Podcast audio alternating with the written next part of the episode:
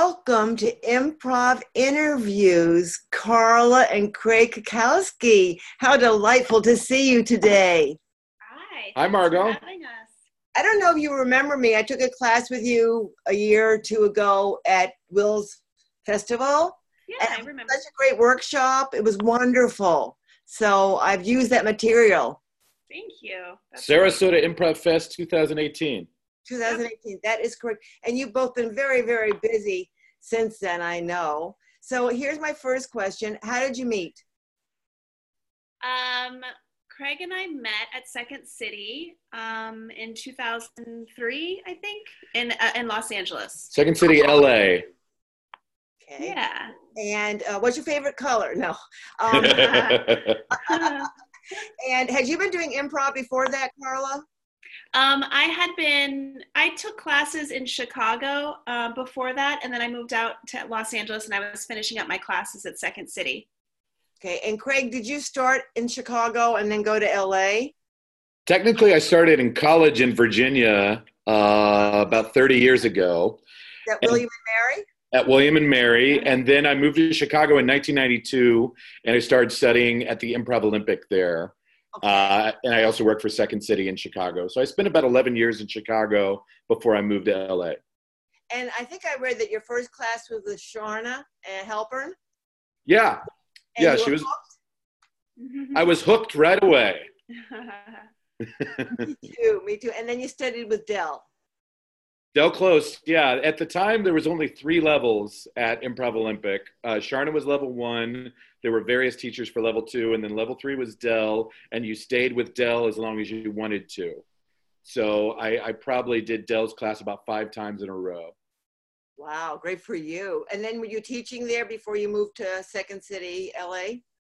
Yes, I started teaching in '95 for uh, for IO Chicago. And Carla, before you before you did improv, you're an actor.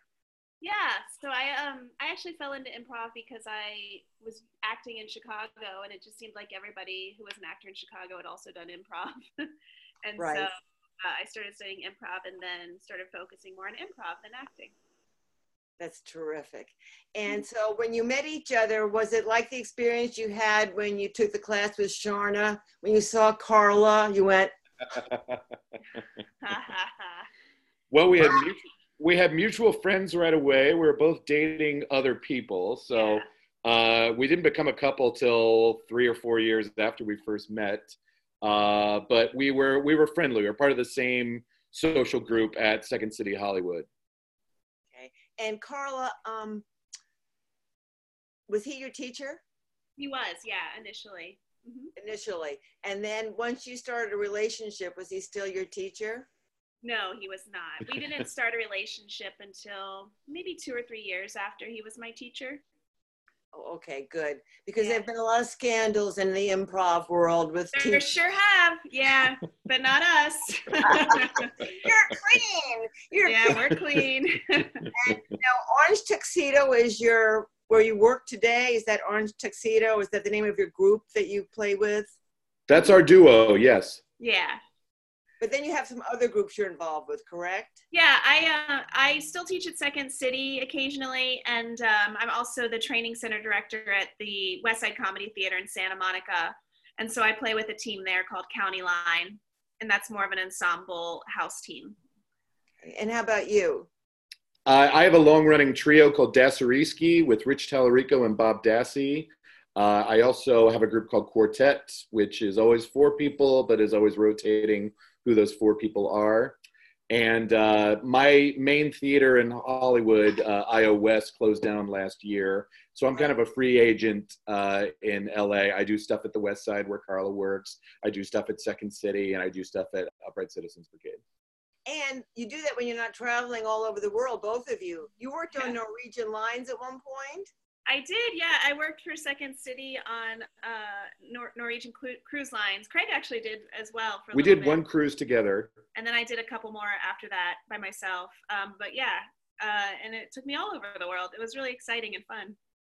Do you, I don't know if you know Nancy Howard Walker and uh, Marshall Stern. No. Mm-mm. Oh, Nancy Walker's tremendous. She's a musical improv person, and Marshall's a great improviser, and he wrote a book called Zen Prov. He's a meditator. Oh, And- cool. They take six months of the year on cruise lines, and Wow. Zen Buddhism as well as improv. They're a great couple, and they're building a retreat house in Michigan right now, out in the oh, woods. Oh, how cool. Really cool. So you're the second couple I've interviewed. so improv, I got addicted right away. I couldn't wait to perform, and I shudder to think of what I was like back then. But I'd like to ask both of you the same question. What is your approach in brand new students when you're having students that have never done improv at all? Um, I think for me and all of my introductory classes, the focus is more on fun uh, than rules. um, and I think like just giving people the opportunity to try things and knowing that it's a safe space to fail in, like those are kind of the priorities that I have when I'm teaching uh, younger improvisers. I rarely teach. I rarely teach introductory levels. so luckily, I, I usually don't have the very newbies. Uh, but I try to be kind and supportive uh, when there's people who are struggling in my classes uh, or people who don't have a lot of stage experience before coming to improv. I really think improv is such an accepting art form, and whether you're a trained actor, trained writer, uh, or a business person, or just somebody who's looking to have fun, like everybody deserves the same amount of consideration, you know. And uh, I, I agree with Carla that it's about fun and playfulness first. You know, don't let them get too analytical about it because it takes years to really be able to be the right kind of in your head. Uh, I think early on you want to get them out of their head and just supporting other people's moves and being playful. Exactly. I don't even use the word rules anymore because, and there's a lot of people that talk about that. I've studied a little bit more with Dave Razowsky, mm-hmm. and he's a great one for just starting in, you know, and no mm-hmm. expectations because people get so bound up by the rules. If I do that thing about questions, and every time there's a question, they're going, oh, I, you know, I made a mistake, and that's just death, I think, you know. So I teach that thing to da when they make a mistake. If they think they've made a mistake, they do to da or circus foul. That's fun. So, um, so I also use mindfulness. Do either of you use any kind of mindfulness? I think improv is mindfulness. You have to be here in the present moment and really looking at your partner at the same time. But Um, no, I don't think I, I don't know. Beyond that, I'm not sure what you mean by mindfulness. What what do you mean? mindfulness, be in the present moment without judging. Right. Basic definition. And then I teach some mindfulness exercises where I get them into their bodies. Hmm. you know, they do a little bit of breathing. I don't mess with the breath too much in the beginning. I just say pay attention to breathing in and out, and then feel the pulse in your left thumb. Oh, I see. kind of like a meditation It's kind class. of like a yeah. meditation, and a lot of people can't even feel their right thumb, let alone. the Oh, pulse interesting. instantly. But I get them into their bodies and identify their body because there's such physical work in improv as well. Right. Yeah. No, that's really cool.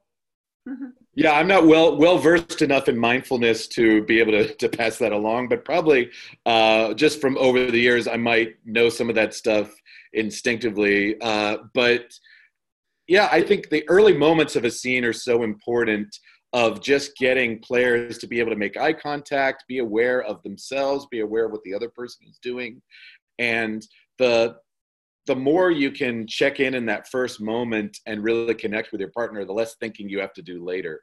Yeah, Exactly. Exactly. So, Carla, when you're teaching, you teach level one. You call it level one out there. Sometimes, yeah, I teach. I, I actually teach all the levels because um, they just put me. They put me all over the place. So I teach. Sometimes I teach intro students, and sometimes I teach the conservatory at Second City. When I'm teaching in Santa Monica, I'll often teach the grad level, that sort of thing. So, what kind of games do you use in the first class or so? What is the Um, like to play? I'm sorry. Can you repeat it? Uh, You cut out for a second. What are the fa- fa- favorite games you like to play? Oh, favorite games. Um, For for beginners. for beginners. Oh, sure. Um, I really like uh, New Choice. I think that's super fun, which is also sometimes called Take That Back. Um, Can you explain that game? Sure, yeah. So uh, the improvisers start um, a scene and they have their who, what, where, and then at a certain point, uh, the host will clap in and say new choice. And whatever the thing the improviser just said or did, they have to do something new or say something new. Got it. Got it. Yeah. And I think that's a really fun one in terms of uh, just kind of reaffirming the idea that whatever you say, it doesn't necessarily matter. It's how you say it uh, and and having the emotion carry you through. We use a bell ringer. Yep, yep. that's another version. Yep, I love that game. I think that's fun. And what else? Um, I never get tired of one word story. hmm. Uh, so one word story when you're just telling a story around the circle one word at a time i like to do the version where rather than go in a circle you can just direct the next word at anybody so you have to kind of be prepared for the story to come to you at any point. point and i like it because it promotes long term medium term and short term listening i.e you're in the word that you're in the sentence that you're in and the story that you're in in the same way that when you're in an improv show you're in the moment that you're in, the scene that you're in, and the show that you're in. And you have to kind of be able to compartmentalize your brain in that way. And in a one word story, uh, particularly with a really big group, you personally don't have a lot of control over it. You've got maybe one twelfth control, and improvisers need to get used to that level of control and that level of acceptance of the story that the group wants to tell uh, rather than the story that you personally, individually would tell. Oh, I love that. I think that's great. Sometimes I use a story spine. I work with people with Parkinson's and some dementia. So I have plastic little uh, slips of paper once upon a time and everything like that. So, Oh, um, yeah. yeah, that's fun for people who may not be able to remember as much. And also, fortunately, unfortunately. Have you ever played that one? Yes. No, how does that go? Yeah. So, what other games, uh, Craig? Uh, I like I like freeze tag too. Like a lot of the early games that uh, I first learned, even in college when we were doing short form games. So freeze tag is two people doing a scene. Any moment during that scene, one of the players from the back line can call out freeze, tap one of the players out, assume their exact position, uh, and then transform it to an entirely different scene, justifying those positions in a new way. Uh, and I like it because it really uh, helps you practice strong scene starts. Right. Um, even though like the scene might get edited after five or ten seconds, you get in the habit of strong initiations, strong responses to those initiations, uh, being specific right away, being physical right away, being emotional right away. Because when you get tagged out after a 10 second scene that wasn't very good, you really feel it like of like, well, I did nothing in that 10 seconds. And it gets you in the habit of uh, making the most of your time that's that's up there, uh, even if it's very brief. Of making sure that you personally are having the maximum amount of fun and making the most specific choices you can make uh, verbally, physically, and emotionally. It's all about the fun, isn't it? Now, have you been in like Armando Diaz um, troupes? Have you done the? Is it the Armando Diaz? Yeah, And have you done Yeah. it ever? Have we ever done it together? Is that what you Yeah. asked? Uh, we've done Armando style shows together, but I've never done the Armando in terms of the actual literal show from Chicago. But Craig was in the original cast for that. Right. I've seen a bunch of videos of you, and I was at the Del Close Marathon about two, three years ago now, I think. And in New York. DCM, yeah, Oh, Yeah. okay. and you've been at DCM too. Yeah, uh, we've done it a bunch of times in New York uh, over the like dating back to like the fourth one. I think was the first one that I did, and they just celebrated I think the twentieth, and uh, they moved it to LA this last year, and I got to perform in that one as well. Uh, but we've done Orange Tuxedo in New York uh, with the Del Close Marathon as well. That's so cool. It's a wonderful festival, it really is. It's Tremendous. great. Talking about Del Close, uh, what was he like? Was he fun? Fun is not one of the first words that come to mind, uh, though he was capable of fun. Uh, he was very intense and he took improv very seriously. And he'd also been around for a while. Uh, and so it took a lot to impress him. And I think people who were trying to impress him were probably the people that impressed him the least. Uh, he was most interested in people who had very honest reactions, who didn't try very hard to make things funny, who kept things very real. And he was interested in people who had uh, different life experiences and backgrounds that were more unique. Uh, so, you know, I definitely was one of the, uh, you know, white guys in his early 20s uh, who made up the bulk of the class. So I don't know that I was particularly uh, impressive or had anything uh, unique to uh, to tell Del, but he was still relatively kind to me in, in class because I think I, uh, I, I made a good effort at least. But I bet you did.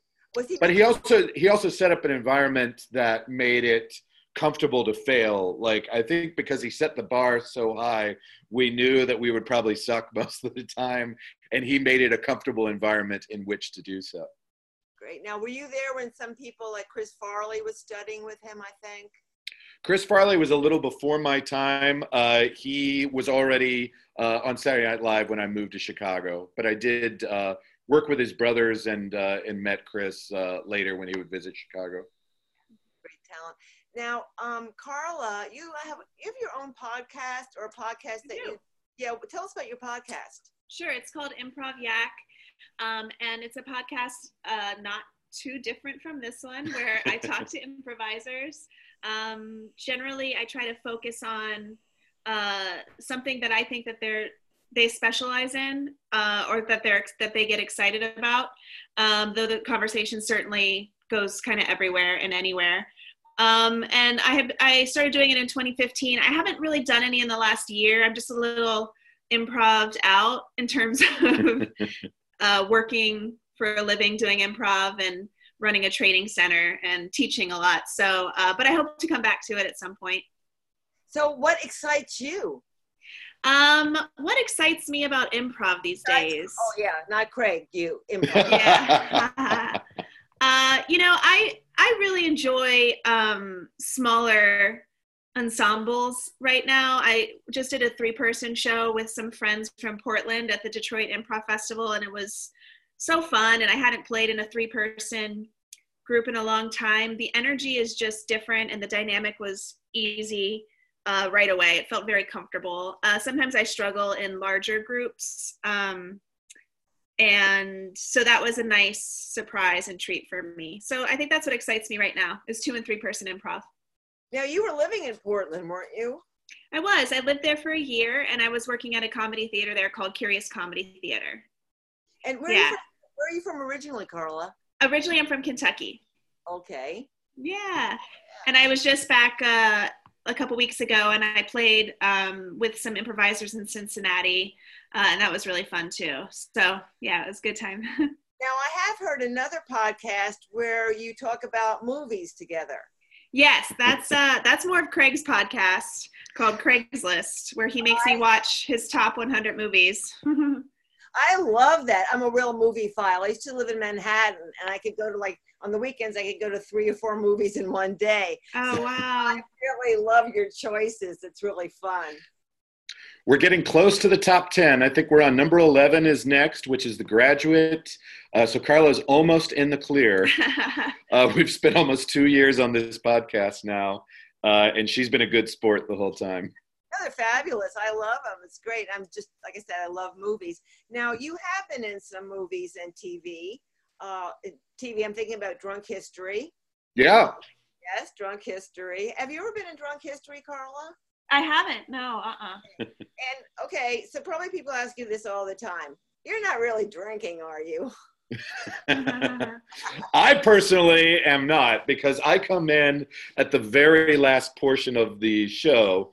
Uh, so Derek Waters, the creator and host of the show, will have a conversation with a friend or a uh, a stand-up comedian or an actor, and they will get totally sloshed and talk about a historical event. Uh, and so they will shoot them for about five or six hours telling the story. Then it goes to the editing bay, and they cut that down to about a five to six minute clip uh, of that historical story being told in chronological order. Then they kind of cast it, uh, and and then I come in as an actor and I just dub the voices of uh, of Derek and the drunk talking about the story. It's amazing that we just got picked up for a seventh season. Uh, I can't believe that it's lasted that long because it's such a simple premise, but they've been able to find like great variety with it, and uh, the the audience still digs it, and uh, we keep getting nominated for Emmy awards, so we must be doing something right. Uh, but yeah, I'm a serious actor who remains stone cold sober uh, on set in order to dub those voices. Well, there used to be that mythology that getting drunk or high is going to make you a better performer. It just makes you sloppy and fall down, I think. But um, I was just watching the Dolly Madison one last night. That was great. You get to play these great characters. Yeah, that one's a classic. That that's one of the longest and hardest speeches I ever had to learn on that. Yeah. and then you were on. Was it Community you were on? Yeah, I did a bunch of episodes of uh, of that show over the years. Uh, I think they had six seasons, and I was on uh, probably four of the six seasons. Uh, about ten episodes, I think. Uh, I played the cop, whose name was Officer Cackowski. Right, and Veep. Yeah, I did five episodes of Veep, playing a character named Cliff, uh, who was a very annoying temp. Uh, and it's a small part, but they kept bringing me back over the years, and uh, that's a really nice cast. And I, I, always had a blast working on that show. Very proud to have uh, been a small part on that show. Such Julia Louise Dreyfus is such a wonderful improviser herself, but then you had um, Walsh, um, Dave. Yeah. I know Jane Morris did some. There's just a wonderful list of people who've done those. Yeah, when I first did that show in their second season, they really used improv as a writing process. So I came in about a week before I shot the episode and improvised with the cast for a day. And then they rewrote that episode based on stuff that we had improvised. And then uh, on the day, they want you to say it the way that they finally wrote it, but they always incorporated cast improv as part of their process, which was pretty cool. Wonderful. That's great. You know, one of my favorite. I was so sad to see it go. Um, Carla, do you have a friend with you there? I see uh, there's a little... Yeah. Who's that? Our dog Frankie. She's a little chihuahua. She's just trying to get my attention. Her name's Cranky? Frankie. oh, Frankie. but she is often she cranky. Is cranky. Yes. She's an old lady. she is, yeah. So you do some writing as well, though, don't you, Carla? I do, yeah. Um, I do. Yes, yes, I do. uh, yeah, I'm always writing something. Um, I've written a lot recently. I'm right now. I'm actually working on a. I'm directing a play at a, a theater company here, and it's the first time I've directed just a a straightforward play in a long time. So most of my time has been spent doing that. Now, what do you do about time off and vacations? Because I know you travel to Europe and all over the country, and you probably have some good frequent flyer miles, I imagine. Yeah. well, we both have freelance jobs for the most part. Um, you know, Craig act, is an actor, obviously, and so he auditions for things, and that keeps him pretty flexible. And then with my job, um, in Santa Monica, you know, they want me to be traveling doing improv because then I kind of spread the word about the theater. so it's pretty easy to take time off for us to do that, which is very fortunate. Yeah, as a, a full time actor and improviser, life is a vacation. no, I haven't had a, uh, a, day job in 24 years, I think. So uh, I've been lucky enough to, you know, some years are better than others but uh, but I've made my living via what I love to do uh, since 1995. Oh, that is so fantastic! That is just beautiful, and Santa Monica is so incredibly beautiful. It's like yeah. being in Santa Monica. There's a mm-hmm. woman who's a humorist. I used to teach workshops before I got into improv on the power of humor, play, and laughter. I'm a psychotherapist, and I would try to make wow. people happy for a little while. And her name was Annette Goodheart, and her book, her boat was called The Tee I always thought that. Yeah. That's cute. Yeah. But do you ever go places just for to get away, someplace different? Uh, we travel so much and it's almost always for work, but we are taking a trip to New Orleans in October for Craig's birthday. So that'll be our first non related improv trip in a, a few years. Yeah, uh, we decided of, I and there's improv in New Orleans, and there's contacts that I have, but we decided nothing improv related, no shows, no workshops. We're just gonna go and stay at a nice hotel in the French Quarter and have fun. Oh, that's wonderful. That's wonderful. So um, I was we were talking about uh, freeze tag, and do you use the who uh, suggestions from the audience a lot Uh, you- yeah. In your games? Do you do much suggestion from the audience in terms of you know places and objects, etc.? Yeah, I think when I when I'm teaching short form, I think a big part of short form is getting suggestions from the audience. So yeah, I definitely incorporate that. Yeah, and honoring them right away, like make it clear to the audience how you're using the suggestion. Uh, for an in orange, short form. In short form. for in short form, yeah. Uh, for Orange Tuxedo, we typically just get one suggestion, usually of a location uh, to begin with, and uh, and that's all we get. So uh, we'll usually do a 20 to 45 minute set, depending on where we're performing, uh, but usually just off of one suggestion. I saw you do a suggestion of Alien Oh. or a cyber cyber part man. Oh Uh, yeah, yeah. That was for the Phoenix Improv Oh yeah, what was that? Cyborg, right? Cyborg, yeah, something like that. and, and you had to wear two condoms. And uh, I remember that part. But also, when you, did- when you went back in time and Carla was thinking about why she liked you so much because of what you said, I, I could call that codependent, maybe. I don't know. But it was really, Yeah, I, I, I'd love to get some psychotherapy for our improv characters based on past improv sets. I'm I don't, gal. I don't know what your normal rate is, but uh, No, I think it, it blends so well. When I took my first improv class, I immediately saw the connection with psychotherapy and 12 step recovery and Mm. mindfulness. But, and I, I just got back from a conference where I spoke about um, improv and taught some games for people with Parkinson's. I, I taught it um, an audience of people who do parks and rec. And really hope we inspired some of those people to go back home and take some improv themselves. yeah, that's nice. yeah, I think it's useful for, for people in all walks of life at all times in life too. And it's, you know, with the time that I was starting uh, in college, like we thought we were one of the, uh, obviously way more people were doing it than we knew at the time, but this was pre-internet and pre, you know, a lot of books being written. So we really were in isolation.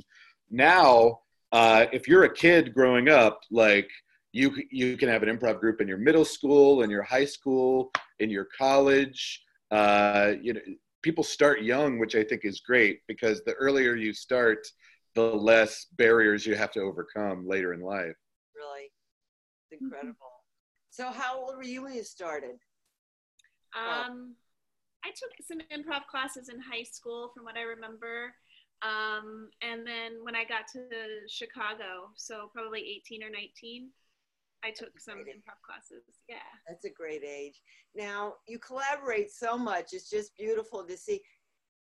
When a show is over, a show is over. Technically. Mhm. But have you have you ever processed anything afterwards or not? Do you do that with yourselves?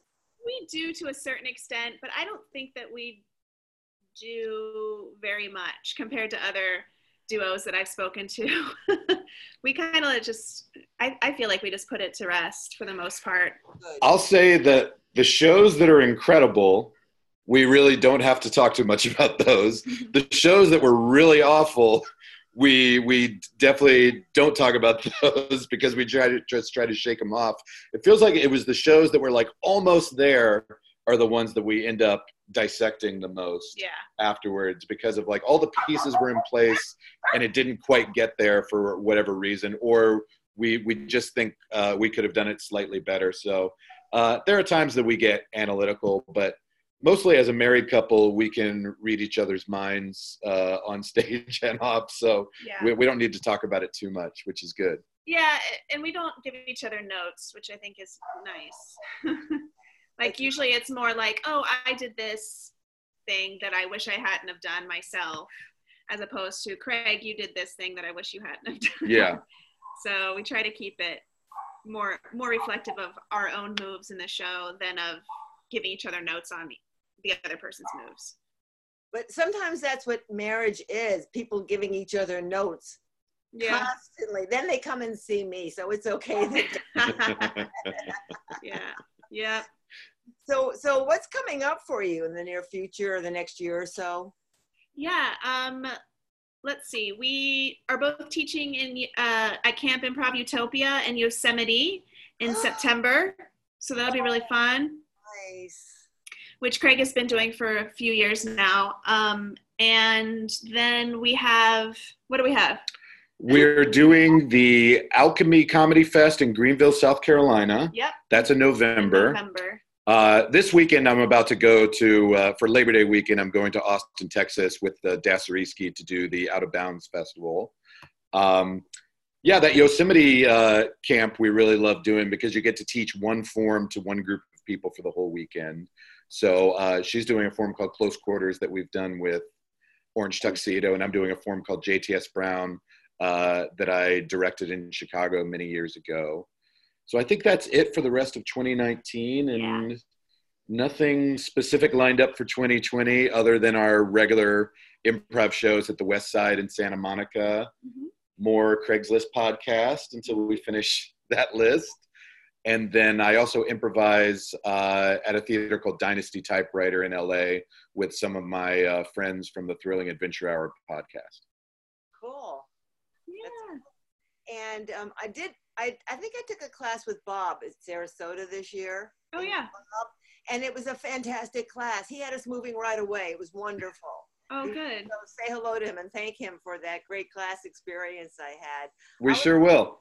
I would like to take more workshops with the two of you because what I loved about your style was first of all, it felt relaxed, but it constantly felt supported and validated. And I think we were only together an hour and a half, but I just came out wanting more because you Oh, were so nice. kind and skilled. And I sometimes classes people, some teachers aren't always kind. Uh, yeah. Unfortunately. Yeah. But uh, you you've made a real difference, and I'm so excited to know you, both of Thank you. you. I'd love to spend more time with you. Uh, maybe I'll get to LA someday. I don't know. Yes, please. I did want to ask you: Did you do much Spolin work? You studied with Del and Charna, and did they was he integrating Spolin work when you went in, or was it just a different page entirely? I think it was a different page entirely, but I think everything is based on the Spolin games. Uh, we, actually, we've got the book right here on our Sitting right. the improv improvisation for the theater is sitting on our coffee table right now. Well, I've got So it. This is my book. It's Carlos' copy. I've uh, I haven't looked at You it in years, but uh, it. The weird thing at this point, it's all those games are internalized, you know, and they have probably been altered and bastardized in different ways. But I feel like all improvisers know them, but it's probably good to get back to the source. And then for me, I and just anything that Second City did that was based in Spolin work, but it was never specifically called out in that way. There is one man named Mark Warzecha who was, um, for a while, he was the artistic director at Second City in Hollywood, and he does a lot of Spolin work. And I kind of um, studied with him, and he was a little bit of a mentor for me. But the reason I have this book is because I'm directing this play, and there's this great stuff in the back about directing for theater. The wonderful book, isn't it? Yeah, it is. So, so I've just been kind of referencing that um, since my background is mostly in improv, finding a way to fuse those two things. And what was the name of the person you're working with? I couldn't quite hear it clearly. It was uh, Mark Warzecha, and Okay. he's uh yeah he's he teaches a lot still. He teaches at Second City Hollywood. That's cool. I got to interview Carol Sills, who edited Viola's Oh. work. And it was really fascinating to talk to her and hear more about you know all the different editions they went through and some of the changes she made with specific words which i can't tell you right now. I can't remember. But that piece of improv history is so interesting. And they were there during the 60s when uh, before you guys were very old. I remember the 60s i was at woodstock actually. Oh wow. Cool. Uh, anyway uh, that time of revolution in the country you know, in the six, like 68 in Chicago. And the improvisational theater was growing so much at that time as well. So I think there's a real sense of community with improvisers for the most part. Do you feel yeah. that? Absolutely. Most of my friends, my close friends, are improvisers, or I met doing improv somewhere at some point yeah i don't know what it's like to be in the army but i almost imagine that like when i run into people i improvised with 25 years ago and haven't seen them since it is like running into an old war buddy in, in a way. Yeah i bet it is. So again i've thanked you many times but i'm really speaking to both of you together it's such a thrill. And have you done many interviews like this with both of you there? No. No it's fun to do it together. Yeah i don't think we've ever done this. Thank you for having us. Thanks for being patient while we figured it out yeah, and um, I know it's going to get a lot of favorable attention online. I have a lot of wonderful followers who love improv and some who don't even know about improv, but they find us interesting people. So you're so cool. delightful, and I wish you the best in everything. Thank you. You as well. Best of luck. Keep in touch. Thank you, Margot.